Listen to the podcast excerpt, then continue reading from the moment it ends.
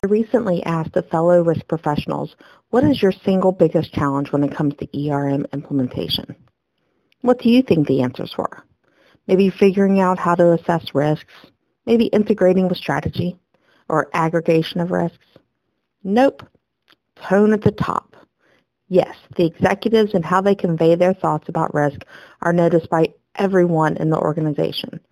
Tone at the top can consist of many things, such as walk the talk, as one respondent answered, and attitude, whether indifferent or overconfident that they know what they need to know. When it really comes down to is organizational culture, which is set by the executives and the board of your organization. If they do not believe they need risk management, then you will not get very far. Sad but true.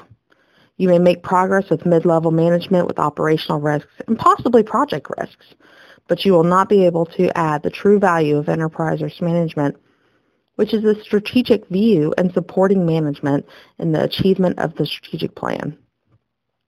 Executives must take ownership of risk management. Don't just say, we want ERM. Show it to your people in your actions, words, and attitudes. Oh, and this other thing, talk about risks. After all, risk should be embedded in daily decision making, but if leadership isn't talking about it, it isn't embedded. And the board isn't immune to this either. The board is responsible for oversight of management, correct?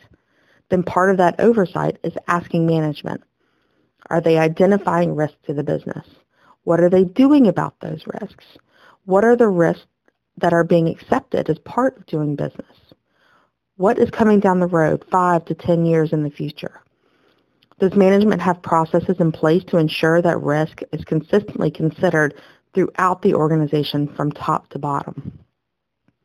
Risk management professionals have a role in this challenge as well. How are you talking about risks? Are you using the language of the business? Have you explained the why of ERM? And most importantly, are you keeping it simple? Too many times I believe that risk, risk professionals make things overly complex. Why do I say that? I used to be one of those people. We forget that ERM has to function like a business within a business. Your organization changes products, services, structure, messaging based on its customer demand, business environment, etc. In other words, the organization adapts itself.